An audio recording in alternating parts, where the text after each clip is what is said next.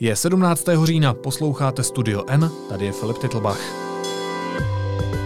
Dnes o tom, proč je důležité znát zdraví prezidenta republiky a o tom, jestli lze na 3D tiskárnách vyrobit zbraně.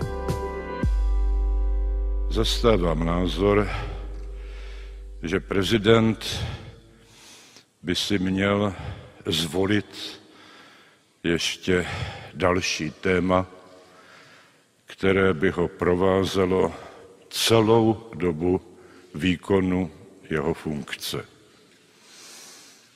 Takovým tématem v mém případě bylo setkávání se s občany. Prezident Miloš Zeman ve svém druhém volebním období znatelně méně cestuje po Česku i do zahraničí. Za první rok a půl zavítal například jen čtyřikrát do krajů, zatímco za stejnou dobu během předchozího mandátu podnikl návštěv 14. V posledních měsících se až na výjimky účastní jen oficiálních státních nebo soukromých akcí. Prověřil to analytik deníku N Jan Tvrdoň. Honzo, vítej, ahoj. Ahoj. Na začátku svého prvního funkčního období Miloš Zeman hojně navštěvoval jednotlivé kraje celé republiky, eh, byl taky aktivní při zahraničních cestách, jak jsem říkal. Co se změnilo? No, to je dobrá otázka vlastně. A jako data nám ukazují jednoznačně, nebo ty, ta, ta frekvence výjezdů se velice snížila. Ty už tady zmínil ta čísla, že oproti 14 cestám do krajů jsou teď jenom 4. Můžeme spíše spekulovat, protože hmm. Hrad se k tomu úplně nevyjadřuje je tady jednak otázka, že prezident Miloš Zeman už nemusí být natolik aktivní už jenom z toho pohledu, že ten mandát neobhajuje. Vlastně v tom prvním jeho funkčním období přece jenom jako asi spolehal na to, nebo předpokládal, že bude znovu kandidovat na prezidenta. Takže ty výjezdy do krajů mohl pojímat částečně i jako kampaň. No to fungovalo. Ať ehm, je prezident kritizován za cokoliv, tak ani jeho odpůrci ho nemohli kritizovat za to, že není v, vlastně v kontaktu s občany na ta náměstí, hmm. která objížděl, tak to mělo velké účasti. My víme, se... že dodnes funguje tady ta taktika. Určitě ano a jako jiní politici si mohou nechat zdát jako takových návštěvách. Když se Třeba podívá... Miroslav Sládek.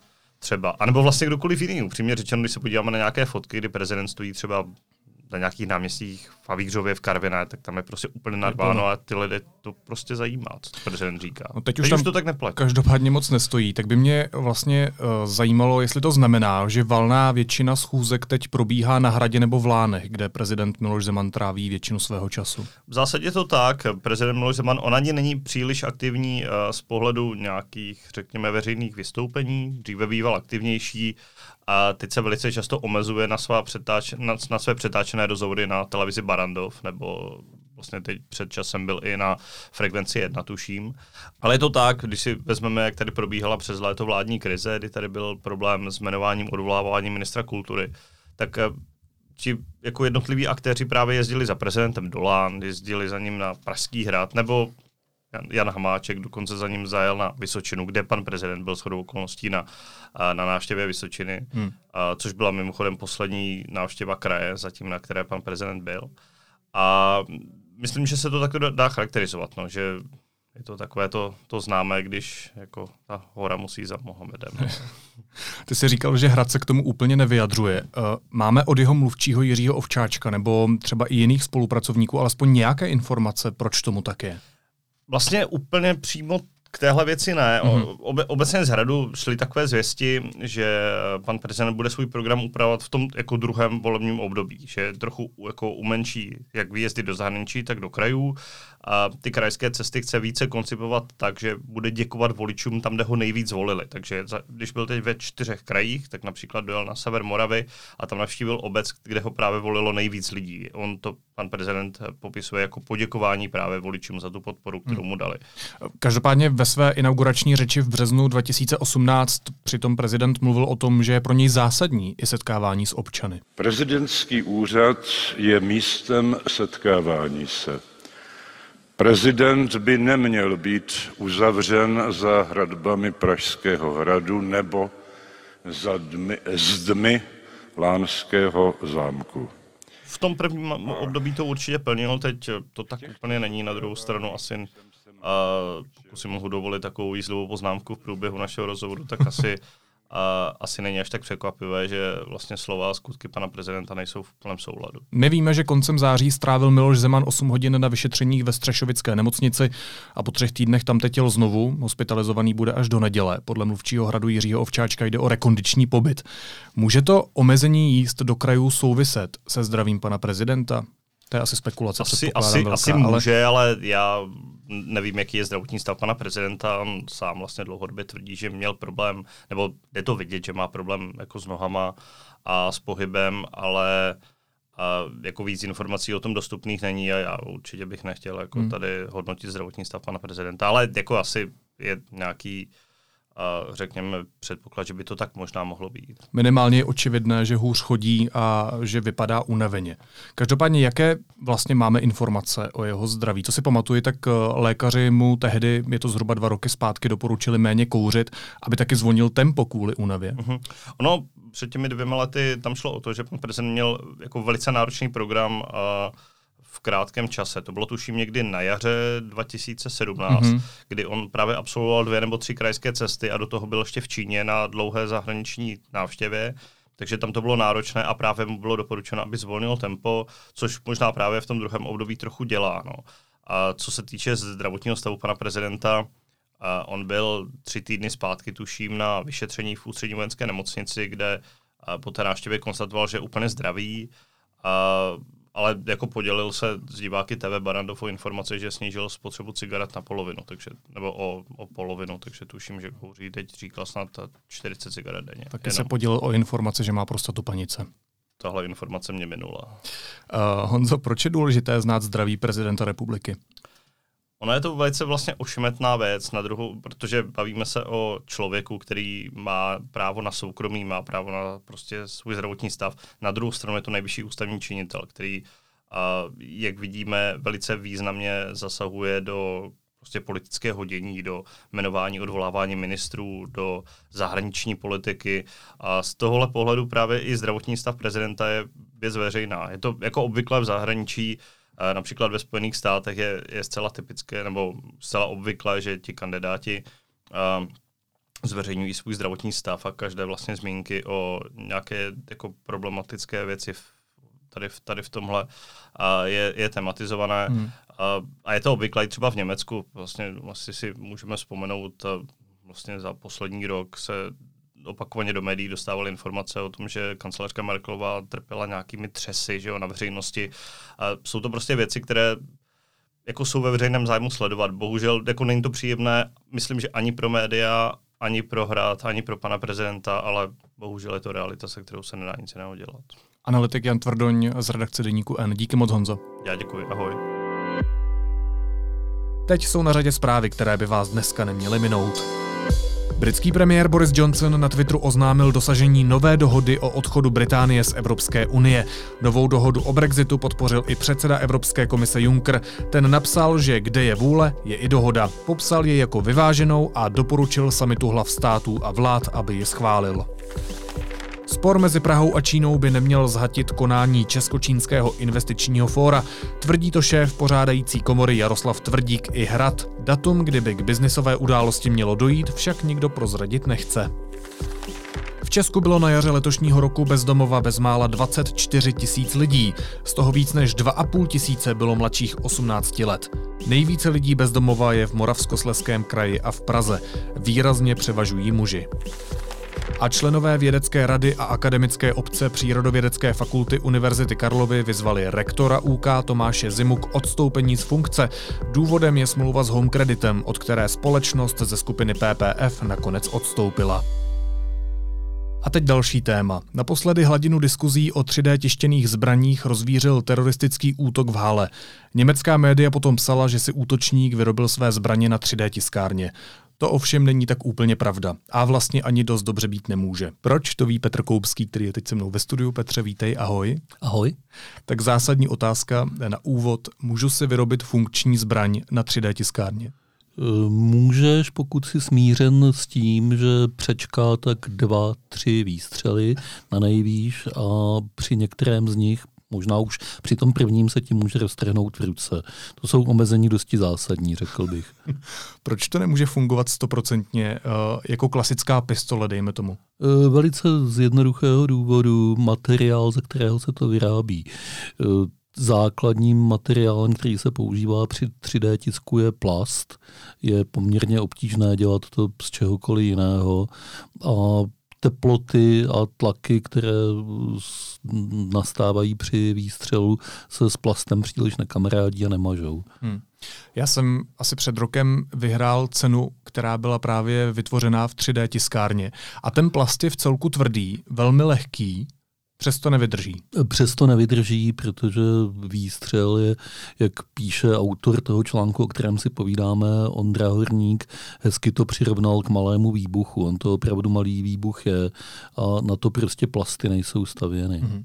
A na těch 3D tiskárnách eh, se ty výrobky eh, dělají z jednoho určitého druhu plastu, nebo je těch druhů víc? Těch druhů je spousta, nemusí to nutně být jenom plast. Dneska se používají třeba i e, biologické materiály, ze kterých se tisknou náhrady pokožky, dají se tisknout nejrůznější potraviny, dá se tisknout ledacos. Dokonce se dá používat i kov jako tiskový materiál, ale to je běžné u průmyslových zařízení a ani potom by zase z jiných důvodů nebylo jednoduché tu zbraň postavit. Pro běžné účely platí, že se používají eh, jednoduché plasty.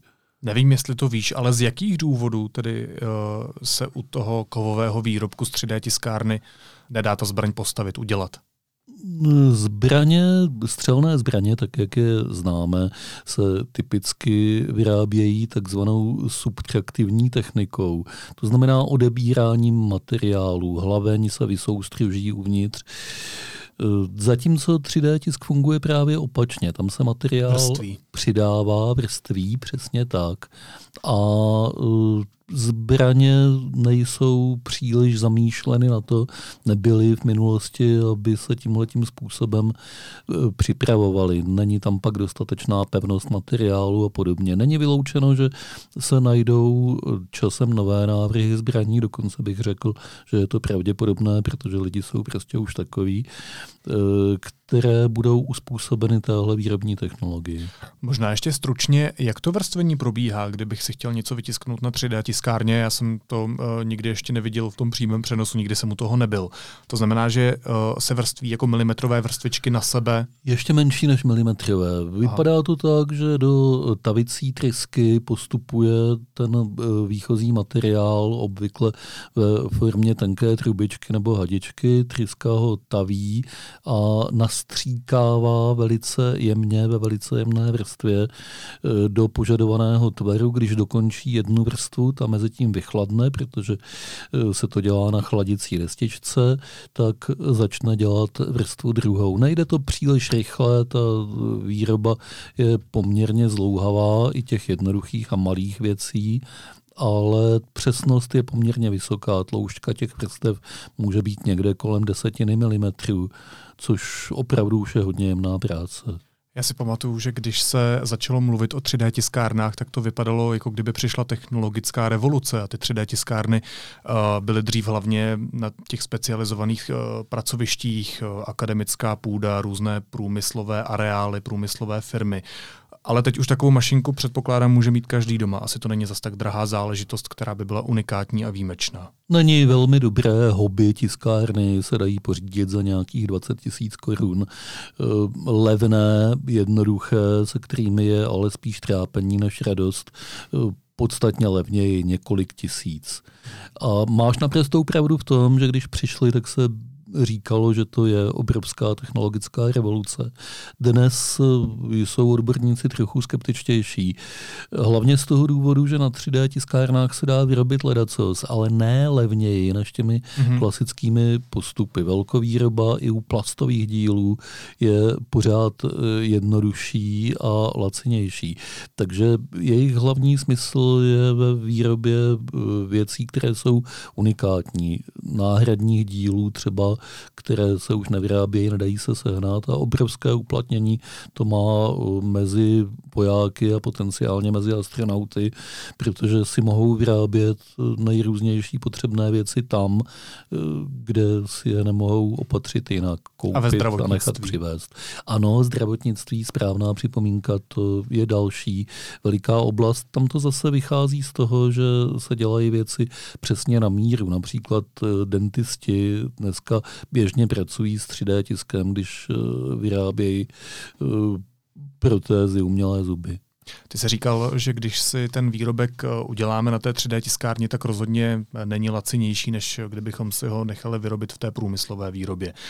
Je to jediné omezení, nebo ta 3D tiskárna má i další nějaká omezení?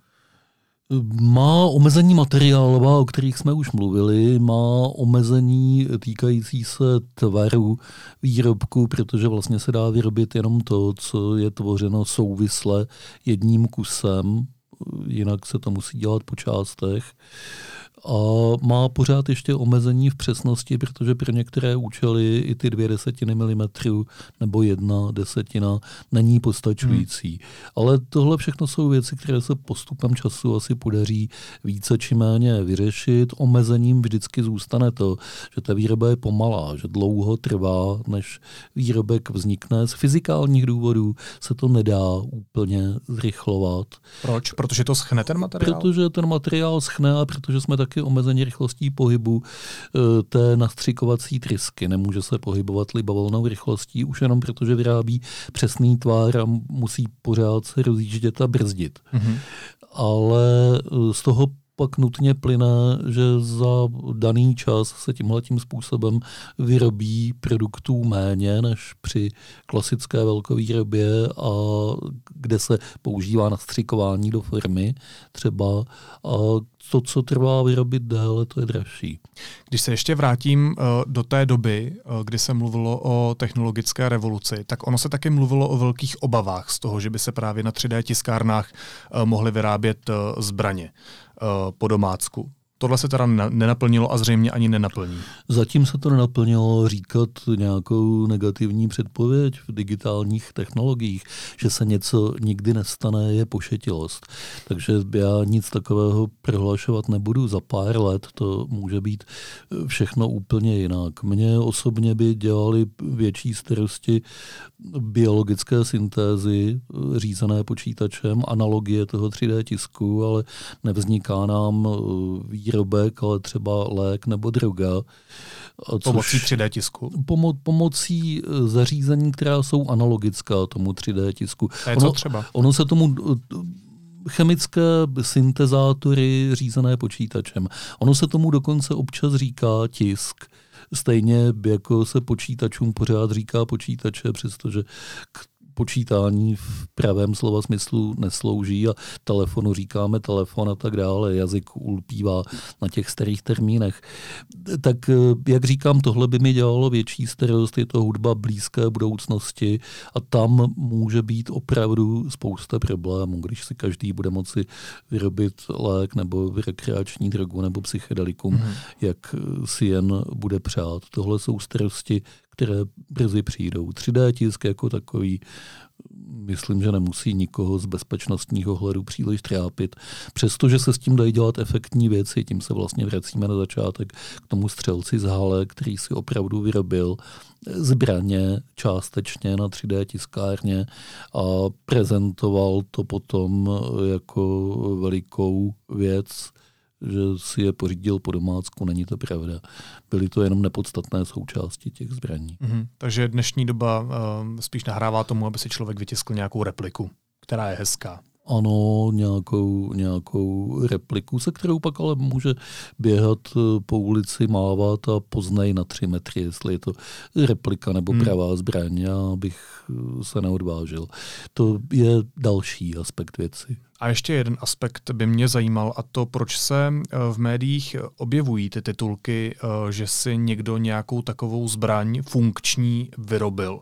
Jsou to jenom clickbaity, jsou to senzace? Proč to vzniká? Filipe, oba v médiích pracujeme, takže víme, jak to chodí. My tady v Denníku jen se snažíme se po těchto senzačních vlnách nevozit, ale víme, že média potřebují zaujmout a tohle je způsob, jak zaujmout velice dobře. On se rychle opotřebuje, podle mě tyhle titulky nebudou věčně zabírat, protože lidé se naučí, že je to v podstatě nesmysl, ale teď je zrovna taková módní vlna strašit například i 3D zbraněmi vyrobenými na tiskárně.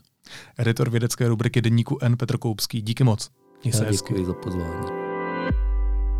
Denní spravodajské podcasty Deníku N můžou vznikat díky našim předplatitelům. Pokud s námi trávíte čas a máte Studio N rádi, potěší nás, když se jimi stanete i vy. Připravili jsme pro vás speciální nabídku, kterou najdete na adrese deníkn.cz lomeno podcast. Děkujeme. A na závěr nesmí chybět samozřejmě ještě jízlivá poznámka. Na tiskové konferenci s italským prezidentem Sergem Mattarellou Donald Trump řekl, že Spojené státy jsou politicky a kulturně provázané tisíce let, už od dob starověkého Říma. Deklarace nezávislosti Spojených států byla vyhlášena před 243 lety. Civilizace starověkého Říma vznikla někdy v roce 753 před naším letopočtem, tedy zhruba v době, kdy si Julius Caesar pochutnával na hamburgerech. Naslyšenou zítra.